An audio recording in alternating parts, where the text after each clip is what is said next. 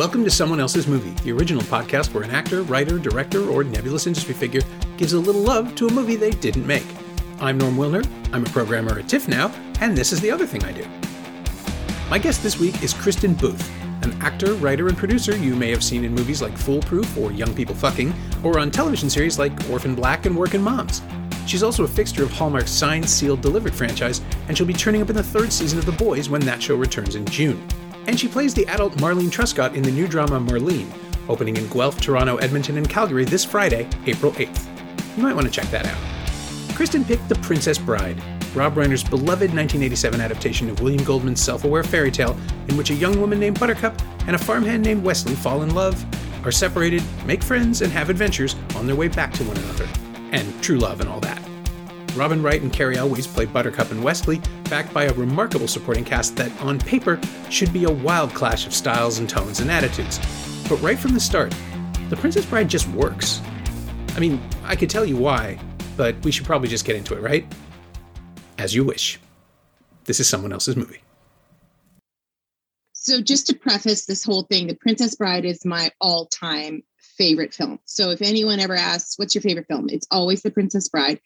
And, you know, sometimes I get different reactions to that. Sometimes it's like, Are you kidding me? Like The Princess Bride, you know, the snooty sort of like film. Uh, elites that are like really um and then other people i majority are like oh i get it i understand why and so you have to realize first of all that this was a film i saw when i was 13 years old so i was on the precipice of womanhood i was you know entering puberty um and so there were a lot of things going on with me at the time um I saw it in a, a theater. I can't remember which one, but there was just something about the movie that sat with, like, it just stayed with me forever and it remains today. And I think what it was was this the ability the film had to weave comedy with heart,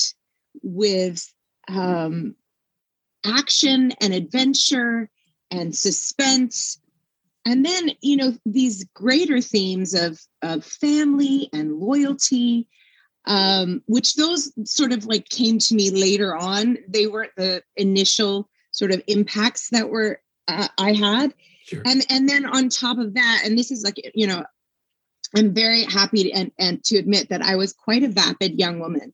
Um no really truly. I mean i don't think i don't think deep down i was but on the surface you know i was very much a product of the 80s of like you know women were looked at as sort of um objects. And they were we were very much um praised for our appearance growing up you know nowadays i have a daughter she's 10 i'm going to get into that later because that connects to this whole thing i'm sure but uh at that time you know, we were told growing up, at least I was, you know, oh, you're so pretty. Like it was always the first thing that any, and I'm not, you know, I don't even consider myself, you know, uniquely attractive, but that was what people first talked about. And now we're told, you know, for the last, you know, five, six, seven years, don't say that to your daughter. like that should not be the thing that we prize first and foremost. It should be all these other amazing things, which is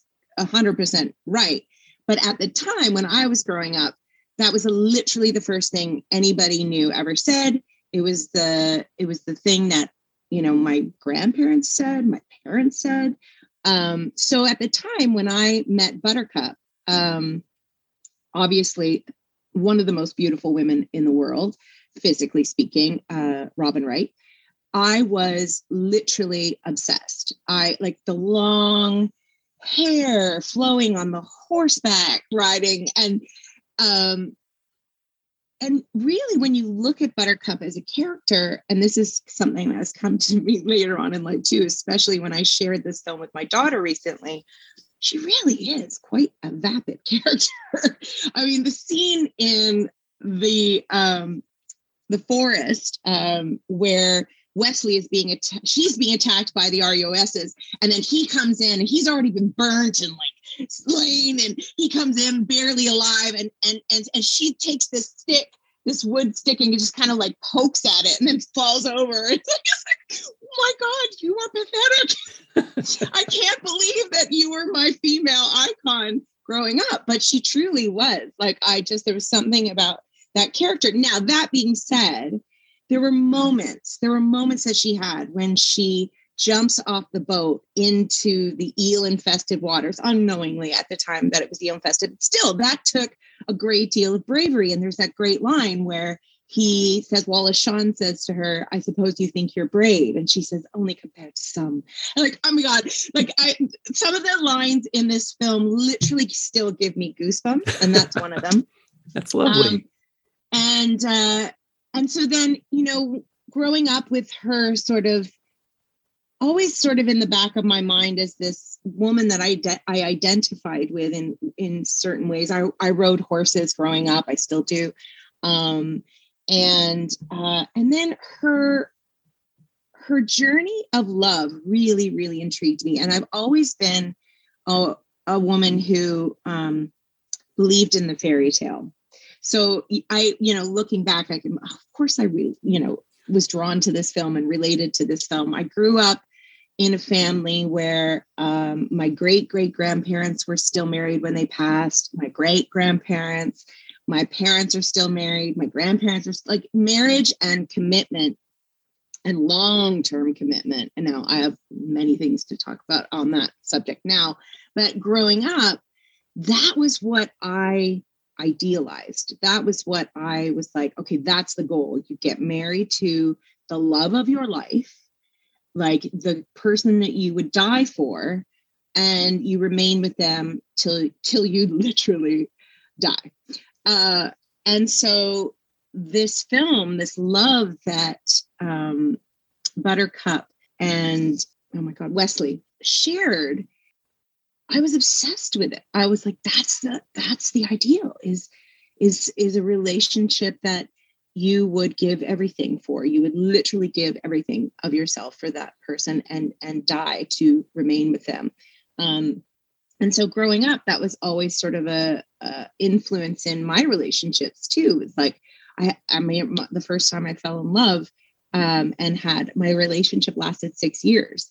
And i i held on to it like it was i don't know like a lifeline. I was like i can't let this go. As 20 23, 24 years old and going, wait, this isn't supposed to happen. We're supposed to end up together and get married and live our whole lives together and and die beside one another. You know, so, so that was what I grew up with. And now that being said, um, I have different opinions about, you know, marriage and long-term commitment and all that now, but I am married to someone I met when I was 24 um, and have been with them for 20 three, four years. And um, obviously, it isn't the fairy tale, but I have to say, like, um, I think the Princess Bride, in some ways, and of course, my growing up and my my family history, has really contributed to my my commitment my you know my steadfastness to like no like this is hard work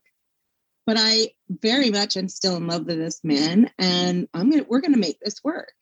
Um, and so when I got to choose this film and I started thinking about things, I was like, oh my God, I can't believe all of these themes and influences that this film actually carries for me.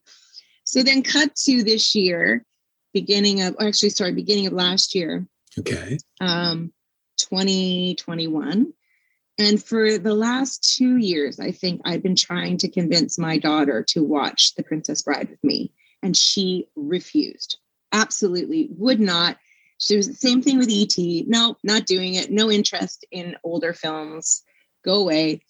And then finally, I don't know what switched in her, but she agreed to watch the film.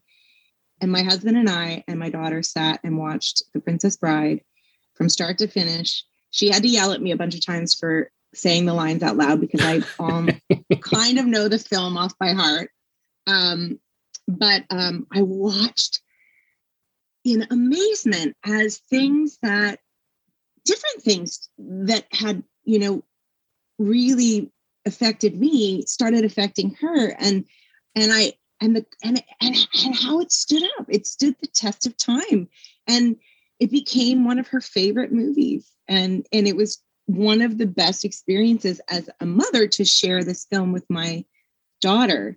And she being she just turned 10 and there's something that i as i watched her watch this film and i'd never really connected to the role fred savage played of the grandson before Right. it really hadn't even like affected me but this time around suddenly i was watching him and his development throughout from the beginning to the end and and also just thinking on a grander scheme of you know the theme of growing up and and moving on and the stages of development. And i recently started reading a book by um, lisa damour called untangled and i highly recommend it for anyone who is uh, embarking on you know the stages of raising a, a young girl Mhm. into her journey of womanhood. Um, it is a phenomenal book but the and the first chapter in that book is called parting with childhood. And she talks about all of these different elements of what it is like for a young girl. Now in this case he's a he's a young man but there's still things that relate and and that are relevant to him. Uh, and one of the things that lisa talks about in her book untamed is um, that push pull that that desire to push family away to to get out of this sort of nest and and embark on your own journey. And so like fred savage's character you know he's like i don't want grandpa to come. He treats me like a baby. I'm not interested. And then as you watch this movie and the grandfather sharing this experience of the book with him mm-hmm. to then come to the end where he says will you come back and read this to me again tomorrow? And the grandfather turns, and Rob Reiner is such a brilliant director. And the way he frames Peter Falk in that moment, and he just turns with that look and says, as you wish. Like I get teary eyed just thinking about it because Oh, it- it's yeah, absolutely. It's, that I is do. the whole movie right there is that moment of this connection of loyalty and family and that idea that we're that we should always be there for each other even when life gets in the way or or I, I don't want to say puberty gets in the way but that idea of pushing back and saying i don't need you and then realizing that we all need each other. And then and then oh my god like coupled with covid and and the lack of community everything that has sort of dissolved over the past couple of years um, and we've lost that sense of community. And and I, I know i know for myself like my family i've clung to my family like i never have before. My immediate family like my family unit my daughter and my husband homeschooling you know my daughter has been home with us. It's just been the three of us for so Sure, long. I mean obviously that's changing um, now but i just yeah i mean the film just sort of like brought up all of these different things that i was not expecting.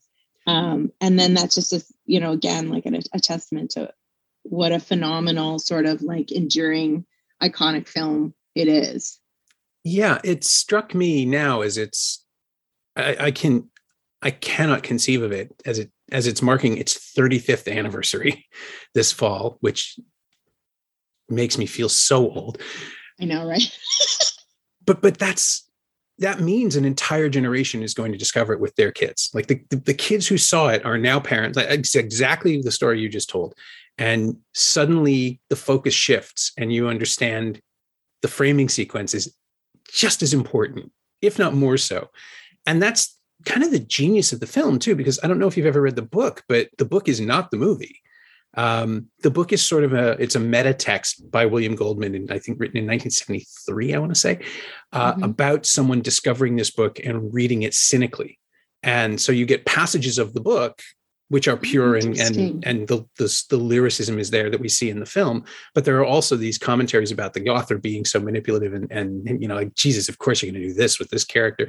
And uh, goldman adapting his own book finds a way and i'm sure rob reiner is sitting on his chest to make him do Yeah. this but goldman found a way to turn that into the audience's own skepticism about going to see a movie where people are in tights jumping up and down and talking about fairy tale concepts i mean it is it is shrek right it's shrek 15 years before or rather shrek borrowed from the princess bride and then sort of layered on pop culture references whereas whereas reiner just casts pop culture in the roles so you mm-hmm. have Andre the Giant being a giant, and you have you know Billy Crystal sticking around as, as with Carol Kane as Mir, and, and it all works because you're contrasted with the the rejection by the kid by Fred Savage as the, as the grandson just refusing to take any of it seriously, which gives us license to sort of have fun with it too.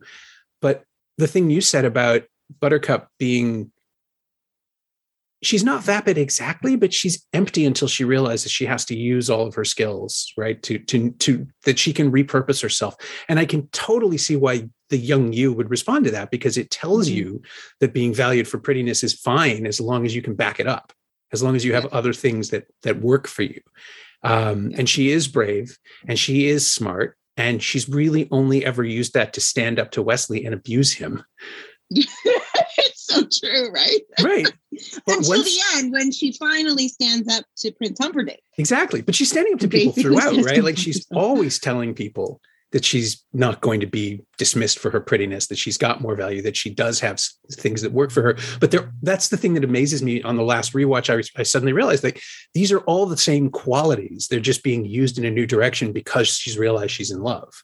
And so mm-hmm. the love gives purpose to all of her previously you know unpalatable things the things that she was right. dismissed for because she understands them in the context of how she'd been using them against wesley once they become uh, part of her arsenal against the world yeah. once she and Wesley are, are united against the world A team yeah, yeah but yeah. they're defending each other constantly even when they're separated they're still they're they're working to get back together their values never change and mm-hmm. I was really shocked and then pissed off at myself that I've interviewed all of these people over the years and never asked them about how that works, about the functioning of it, right? Like I've I've talked to Robin Wright and I've talked to Cary Elwes about the Princess Bride, about specifically about a reunion, and it, he was just sort of, or no, no, he just published a book about it, and I'd interviewed him for MSN, but we only had a few minutes, so we just couldn't talk about, you know, we talked about why the film endures, but we don't talk about how the film was built, and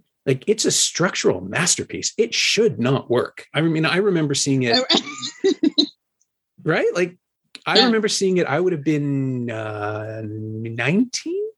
Yeah, just turned 19 in 1987. Uh, the, the week it opened because it was a TIFF. I don't know if it was the closing night gala, but it played fairly close to the end of the festival. And I saw like basically it was one of those deals where they opened it in theaters the very next day. They held off right. the Toronto opening for the festival premiere. And I went the next day and I caught a like a Sunday matinee or something. And I was I was the grandson. It's just like, there's no way. This is like the spinal tap guy. Come on. And then it just rolls over you like this beautiful embrace and like a big warm mm-hmm. fluffy blanket is being tucked in around you and you don't you don't notice that you're being seduced by the by the foolishness, right? Because it gives you license to be a kid. I mean, not that I wasn't a kid and not that you weren't either at the time, but like it gave me license to just turn off the cynicism and yeah. appreciate how much fun it is when everybody's just being earnest. Like it's mm-hmm. just, I had forgotten how much pleasure you get from the duel uh, between Inigo and, and uh, Westley, where you have two people who are like it's it's it's right out of the Errol Flynn playbook from the 30s where the villain and the hero were equally matched and equally skilled and allowed to appreciate each other and then mm-hmm. gradually form a friendship while trying to disarm each other and it's just you kill each other yeah yeah. And then Wesley has that line about how he would know he would what is it? I would know sooner. I would no sooner destroy a stained glass window than an artist like yourself. It's one of my favorite lines of the film, and it's yeah. so brilliant. I I I love I love the fact that Wesley in that sequence from the time that he climbs up and meets Mandy Patinkin's character, um, he comes in contact with the three of them, and and you know that you know he leaves Inigo intact and with respect. The same with Andre the Giant's character uh, Fezzik, and then he gets to Wallace Shawn, and it's like it's this amazing moment where you're like, yeah, well, that guy's evil, and so there's no redeeming quality. There's nothing to respect about this man. Yeah, well, let's kill him off. like it's just so great. Yeah, without hesitation. And I mean, he Yeah, knows what he's doing the second he challenges him to the duel. Yeah. And um, well, I think he, I think he immediately, even pro- probably prior to all of it, knows who the mastermind is, his what his intent is, and that he he's like, yeah, that guy's collateral damage. He's going, like, Yeah. we're getting rid of him. and the way that Wallace Shawn dies is just like so brilliant. In the midst of laughter, thinking that he's bested Wesley because he's so damn smart. I should, I I mean, the hubris too in this film. Um, and the and the malignant narcissism as well you know is sort of like pan through with um prince, prince humperdinck and Oh, yeah. and um wallace shawn's character and and they all and they all you know they all end up either dead or or miserable one of my favorite things is to the pain mhm. um, and you know it's something that came up for me and i'm i don't mean to get political but you know it's something with in in light of what we've been through with trump and Yeah, uh and yeah. now with putin um i i really like i i go back to to the pain. I'm like that is what those men deserve. You're like death is too easy you know? It's it's that wallowing in freakish misery forever. That's like where i'm like yeah those that's those guys kind of deserve that. I see what you mean. I thought you were going for a larger cultural context where it's like that seems to be what everybody wants now, where there's you know, like there's no there's no middle ground and we're encouraged to root for the people who are the cruelest and it's up to us to reject that, but they both work. Yours is just as valid. this is where we are now. But there, but then here's a movie that tells you to be kind, to be you know, to be open to the to the possibilities in people where Mhm. I mean, yes, absolutely. The six fingered man deserves to be killed uh, in a in a, in the most crowd pleasing moment I think I ever experienced in a in a theater that decade. And I, I remember Reiner saying he didn't think it was going to be such a big deal, and that in the editing he had to pad out the flourish a little longer just so they could get over the applause waves that just didn't stop. Because right I mean, it, it Inigo is the hero of the movie, really Uh-huh. yeah Yeah. but you can't frame it that way because it still has to be about Wesley and Buttercup being happy at the end, right? Like his satisfaction Mhm. comes what 15 minutes before the movie is over. Uh, Mhm. but but it's all we want by the time we get there, and it is that refutation of evil, right? Like the worst person in the world is someone who tortured this child, uh, slew his parents, destroyed his life, made him the person he is. Yes, but not for any reason that Inigo personally appreciates. Like he's just fueled by emptiness and and and revenge.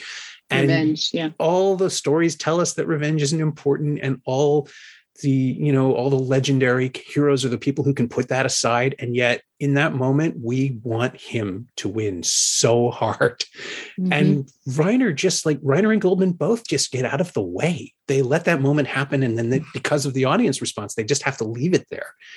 And it's Christopher Guest like one of the sweetest funniest people on the planet as this malicious horror Mhm. and we want Mhm. like it's the only time that's the one thing i would say to, to rob reiner if i ever did get to talk to him. It's like you made me want christopher guest dead.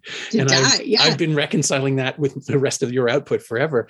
But it works. It it's Yeah. like it's so it's that one moment where it's okay because inigo isn't the central figure right? Like wesley's killing people as well but he's always much more calculated and cold about it and inigo gets to show it like mandy Well, patinkin so gets to show us emotion. Yeah exactly. Right? Yeah yeah. Something that he has carried for a lifetime. It's it's fueled him. Um so it is it is this sort of un unbelievably heroic moment. But i think i think what what the story and what rob accomplishes that you it's like it's okay because he's unredeemable in the end. Like you Mhm. realize throughout the film there is no guilt there is no search for uh, redemption in this character. There is no, um, he does not feel that he did anything wrong in killing this young boy's father and then physically maiming him. And, and, and never, there's, you never once see a glimmer of any regret and, and self reflection. And I think ultimately that's what makes everyone stand up and cheer is like if you had seen that if you had seen hope for change i don't think we would have reacted the same way. But because he is this representation of pure evil yeah. you're like fuck yeah.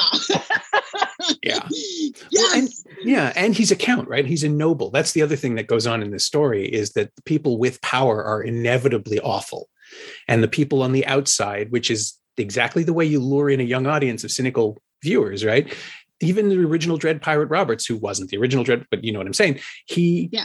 doesn't kill evil. wesley he teaches him how to be better and it's the pose of the pirate right he he's he's an outlaw but he has a code he has morality and Right. everyone who is everyone who's on the side of the angels gets to win in this movie and it's absolutely wonderful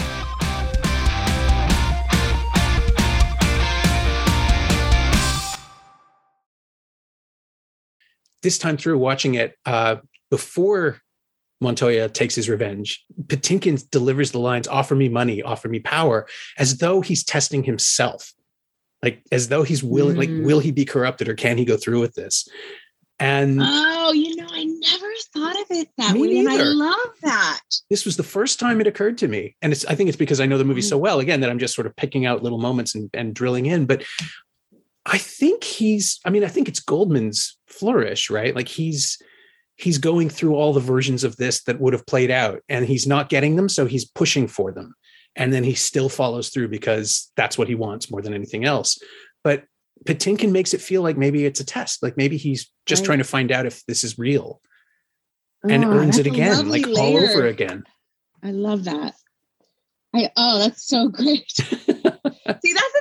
See, that's the thing too. Like I- you just illustrated one of the reasons why it stands the test of time because with each viewing, depending on your perspective, you learn something new or you discover something new or many new things. And and I think for myself, I've probably seen the movie at least 45 times Wow.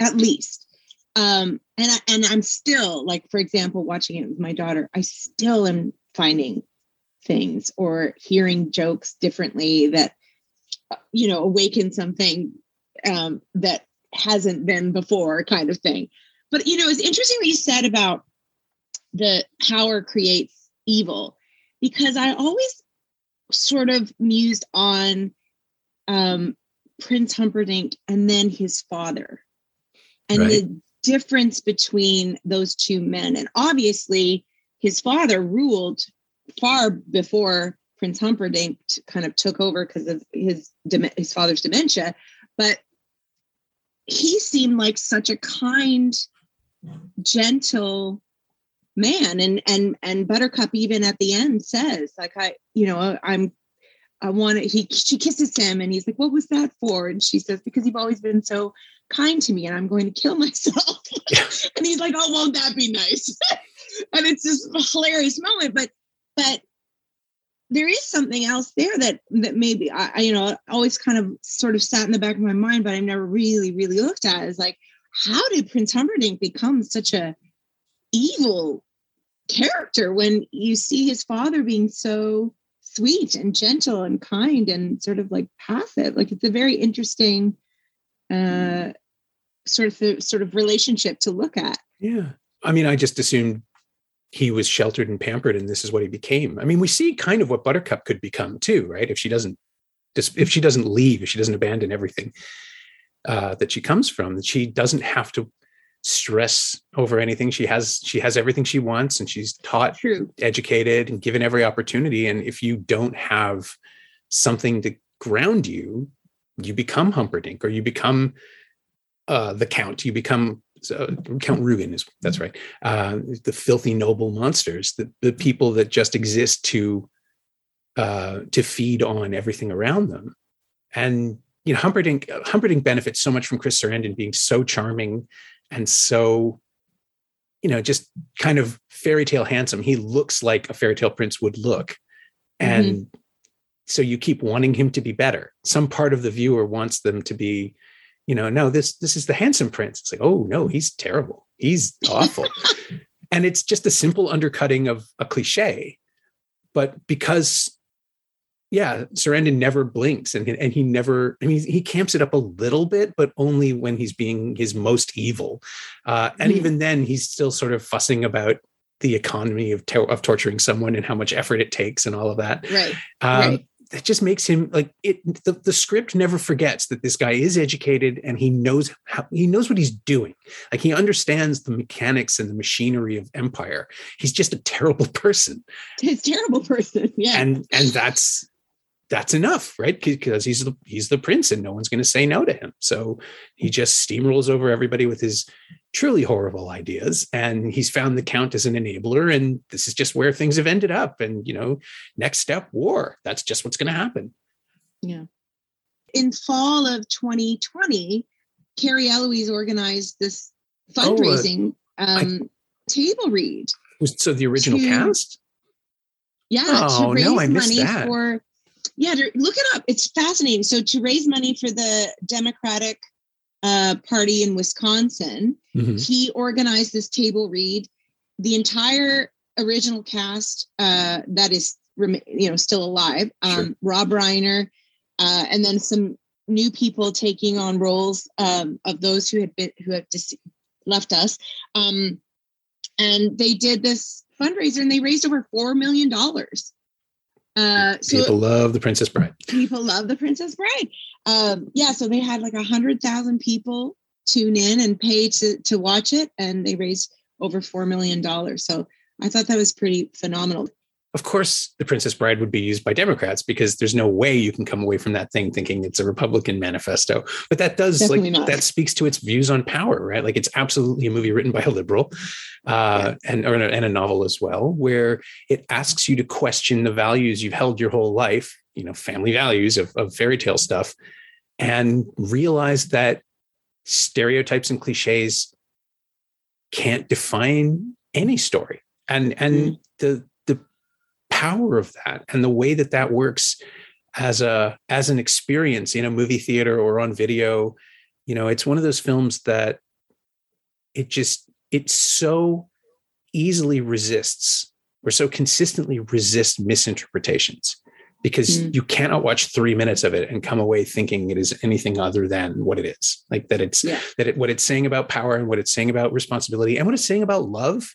and friendship and, and, the families yeah and the families yeah. that people form because at yeah. the end you have this wonderful shot of them riding off on their horses together and it's like those people hated each other the first time they met that's you watch this whole movie and you see that the best elements of these characters respond to the others like they, yes. they resonate with each other and they form this family and none of them is going to be a princess or a king they refuse them when they're offered to mm-hmm. them Mm-hmm. Um, you know, the only characters who don't change, I guess, are probably Miracle Max and his wife, uh, because mm. because they're comic relief. But that means like Billy Crystal and Carol Kane just get to fight amongst themselves and be the truth tellers and and you know speak to the things that really matter and puncture everything else. That's sort of the function of the the the, the outer narrative, the framing device in the book, is to sort of be sticky around the stuff that is being presented so seriously. And I don't know if it's the only time that's happened or the first time that's happened where it didn't feel like a like a conceit because mm. you know like right after this there's the wave of television like Hercules the legendary journeys and Xena warrior princess where characters in mythical stories are acting colloquially and speaking in just sort of patter and it's all based in this i think it comes mm. from hmm. that that collision of expectation and reality in The Princess Bride, where characters can speak in ridiculous, florid construction, but also kind of make puns about waiting for Vizzini and Shirley Romini and peanuts and things. And mm-hmm. it's just, you just like, it's so sweet and aware that people would, you know, whatever era you're in, you're going to joke around with your friends. And that's mm. something that I think had been missing from all these high minded fantasy things that had happened before and you need like and I was wondering if this is part of the, the commentary on Humperdinck too. Rob Reiner is like a showbiz kid. He grew, he's the son of Carl Reiner. He grew up in this world and always saw the opportunities. And yes, you know, he was, he benefited from his connections, but I think he had a moral core that kept him from being completely corrupted by the opportunity. Yeah. And maybe Humperdinck is like his worst case scenario. That's the guy right. he could have become. Oh, that's, That's an interesting way to look at it. You know, like Yeah. charming and entitled and connected and an absolute vapid monster. Yeah. Yeah. I, it, I there's just so many um elements of this film that can be dissected that Oh, can yeah. you can look at and and I think to be able to have a film you know 33 years later you know that kids today now can watch and then grow up like us and still look at and still find you know things that are relevant today i think that's pretty a pretty incredible accomplishment all all wrapped in this hilarious you know romp basically Well, yeah, it never lets you take it seriously until the very end when everything suddenly matters. But it encourages you to have the most fun possible. Like it's okay that the backdrops are painted and it doesn't really matter that things look a little cheesy and, and cheap. Yeah. Uh, I mean, the thing was, it was not an inexpensive production. I, I checked, I, I was surprised to find out how expensive it was. It cost $16 million at the time, which was quite a bit of money. yeah. Um, Yeah. But it feels handmade in the best possible way. Like it feels a little sloppy. Um, and again, maybe it's simply that when Buttercup rolls down the hill early on, it kind of looks goofy. Um, it, you know, Robin Wright just just if you if you slow it down and you, you'll see that it's a big ass dude Yes. in a dress and a wig. Well, I was going to say Robin Wright launches herself out of frame and then is replaced by this larger version of Buttercup, shall we say? I don't think they were as good at casting stunt doubles at that time. No. But it also feels like the kind of thing that you would get in a movie like this, right? Because you're just Yeah. It, you're open to it. You're open to all of it when it's happening. Mm-hmm. Uh, and maybe it's because you're in the imagination of a little boy, but I don't think so. I think we're seeing the objective reality, not something that Fred Savage is conjuring up in his head. This is the way it should be. This is the way that Mhm. fairy tales ought to look. Mm-hmm. and and yeah the, the the magic of Elwes and Wright together is something that you can't discount because you have to hang the entire movie on their relationship they spend almost no time together but they need to sell it and build it and then play to it and and again i had seen Elwes in some stuff he was cast because they liked his look in lady jane which had come out the year before which is a great big serious romance for teenage girls i guarantee you that was how it was received in 1986 when i was surrounded haven't by teenage that, so I'll have to watch that. Oh, it's a swooner. Um, it's the story of a Helena Bonham Carter plays plays uh, the woman her. who was queen for like six hours in in England and died tragically. And it's it's I think tragic. I, I mean, it's I have to admit it's been a very long time since I saw it, but it was a summertime release and and it was just this massive sleeper. It sounds like a contradiction in terms, but I was in grade yeah grade 11 or 12 surrounded by 16 year old girls at school who were who would not stop talking about going to see it again next weekend. Oh, um wow. it was it was a big like it was the costume drama that kids connected to rather than adults. It was sort of dismissed as very silly and stuffy um but the kids got it. And you know Is like, it like that times Bridgerton? no no it wasn't anywhere near like bridgerton's something with sex. Lady jane is about touching like lady jane is about you know long glances and and the, the casual caress of a glove on a shoulder But isn't Uh, that the isn't that the sign of the times that Yeah. now Oh, you yeah. know people your age or that at that time now it's all about sex and then it was about a glance across the room held for a very long time. yeah it was the pre-social media version of of uh, a swooner But- i'm sure they're like now it would be just gift to infinity with all these long longing looks between the two leads but yeah check take it take a look at it I'm, because it- I will. it feels like the serious cousin, like the older sister to the Princess Bride, because the Princess Bride is the scrappy, weird kid having fun with the story. And Lady Jane is all very fluttery and serious. But Elwes plays effectively the same character, but without any self awareness. He's playing a romantic lead. And the very Okay. next year, he is just like, oh, that guy was an idiot. I'm going to have fun.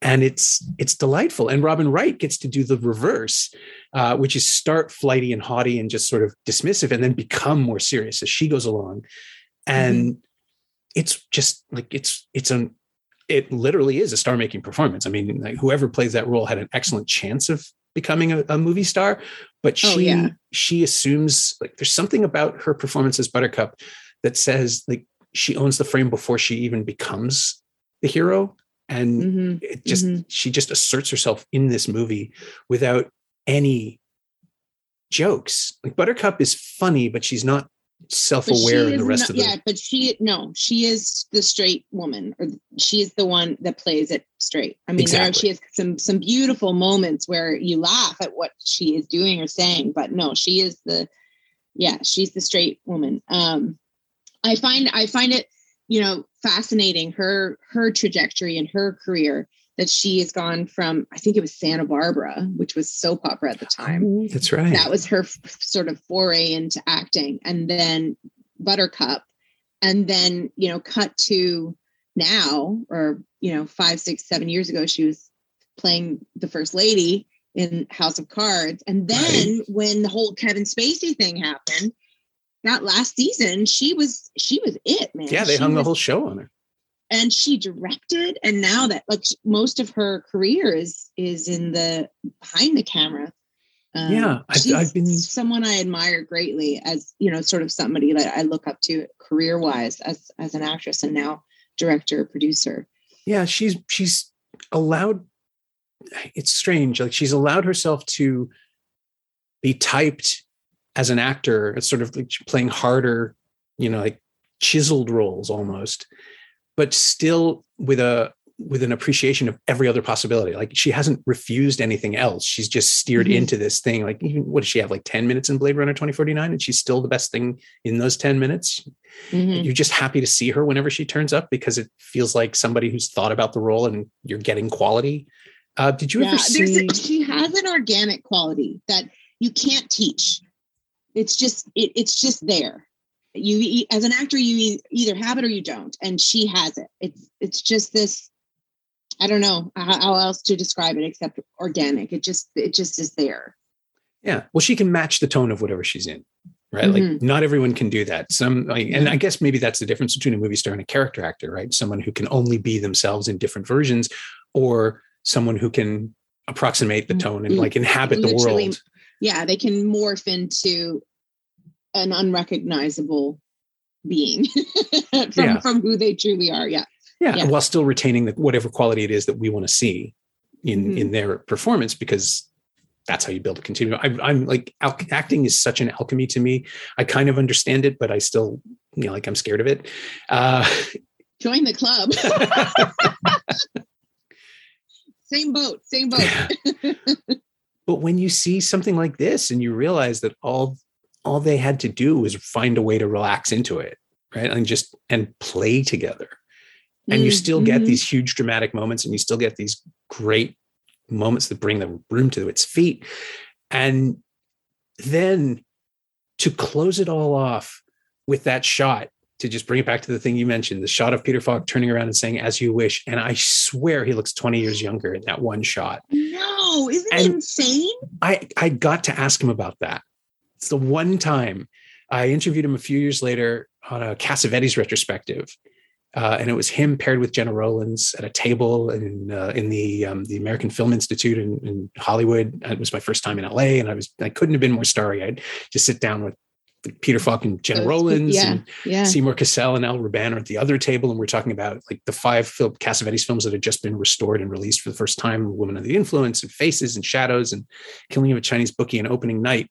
And at the very end, because and this was in the olden days where you would sit at a round table and have breakfast with these people, and it was like forty-five minutes of time, and uh, and you know after I got over my initial inability to open my mouth and speak to these people at the very end i just i said like i have to know like i'm I'm sure you get asked this all the time but in the princess bride you have this like yeah we shot it in a day. You know he was just completely dismissive not in a bad way just it was just like oh it's not that big a fact. deal. Matter yeah. of fact, like yeah. he was he was having a good time with his friends is how he framed it.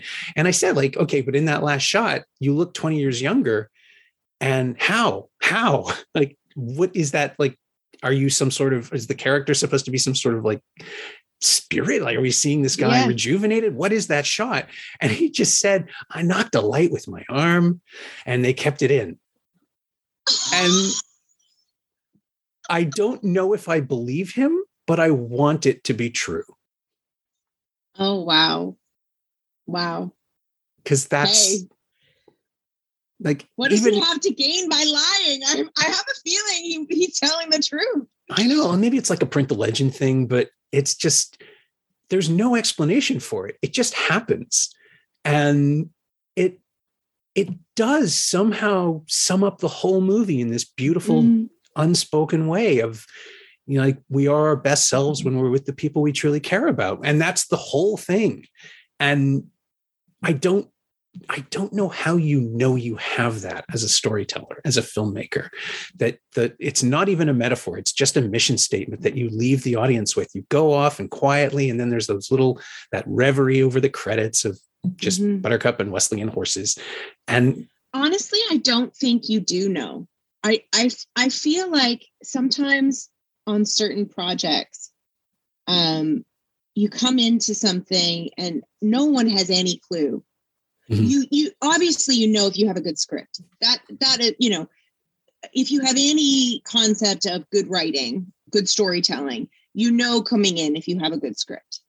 But other than that, when you assemble a crew and a cast and and you know every single component of of a project uh, whether it's television or film or even theater you don't know how everyone is going to mesh you don't know how it's all going to come off the page.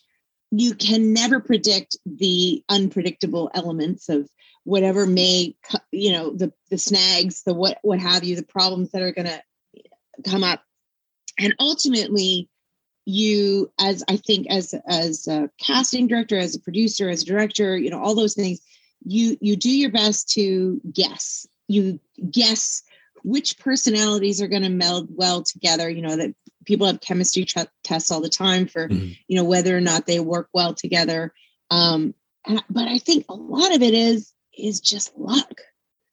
It truly is just luck. And i feel like there is a little bit of a uh, um, what's the word I'm looking for? Like um, uh, formula for it, yeah. But really in the in the end, it's luck and it's and it's kismet and it's like serendipity. And if something comes together and literally flies off that page, and the chemistry is perfect, and and all those other elements, and whether you want to say that it's from above, like that someone's looking over and saying, "Yeah, this."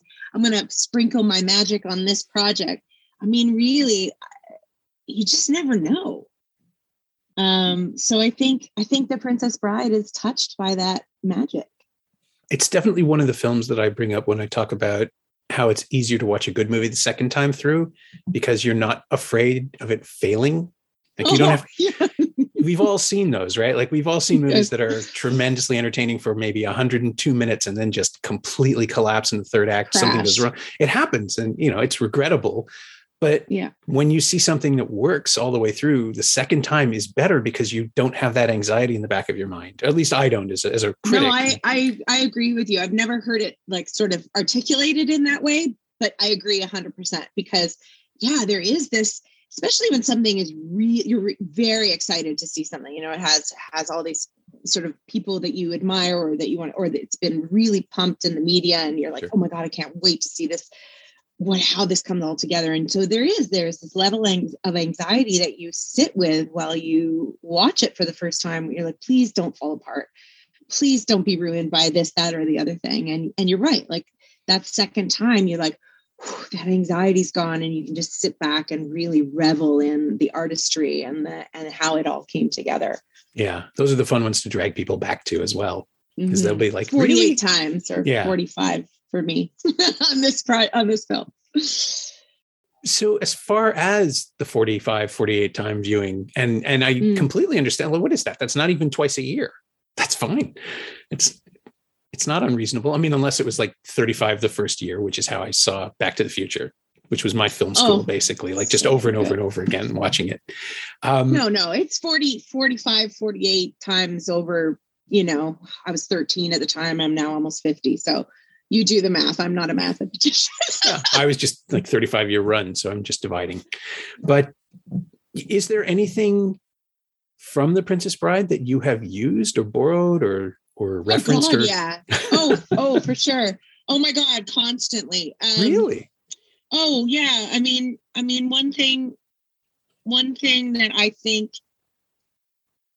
that I sort of took and like stole from that is is this my love of comedy um, and comedy coming out of um, tragedy or comedy coming out of uh, the best comedy in my opinion is it comes out of serious the serious moments and right. i think the princess bride even though it is sort of like aware of itself in that it's still the, the some of the moments uh, of comedy that come out of that film in in this most serious are, something that I strive for in my own performances and in in things that I seek out to watch.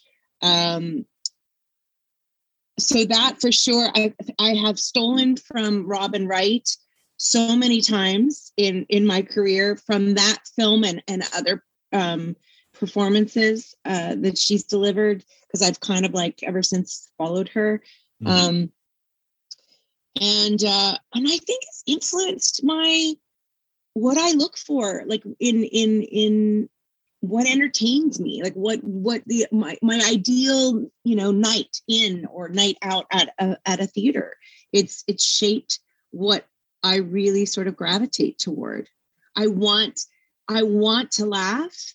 I want to cry and and I want to sit on the edge of my seat. And I think the Princess Bride sort of like etched that in me. That that was that was that moment. And that first time I saw that film was like, this is what I want.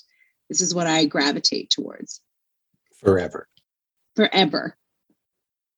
My thanks to Kristin Booth, whose new film Marlene opens in Guelph, Toronto, Edmonton, and Calgary this Friday, April 8th. Thanks also to Ali Lemaire Shedden. She knows what she did. You can find Kristin on Twitter at Kristin T. Booth, all one word, and you can find The Princess Bride in an excellent Blu ray special edition from the Criterion Collection. It's also streaming on Disney Plus in the US and Canada, and available to rent or buy on most VOD platforms. As always, you can find me on Twitter at Norm Wilner, and you can find this podcast on Twitter at Semcast, S E M Cast, and on the web at someoneelsesmovie.com. I politely remind you that the first year of the podcast is available for just $20 at payhip.com slash semcast. That's the first 52 episodes of Someone Else's Movie, 46 of which are not currently available anywhere else. payhip.com slash semcast. Check it out. Our theme song is by The Last Year. If you like it, or the show in general, please say so. Leave a review wherever you've been enjoying us. Every little bit helps. It truly does. And check out the other shows on the Frequency Podcast Network while you're doing that. Stay safe, watch movies, Wear a mask if you go out. Get your booster when you can. I'll see you next time.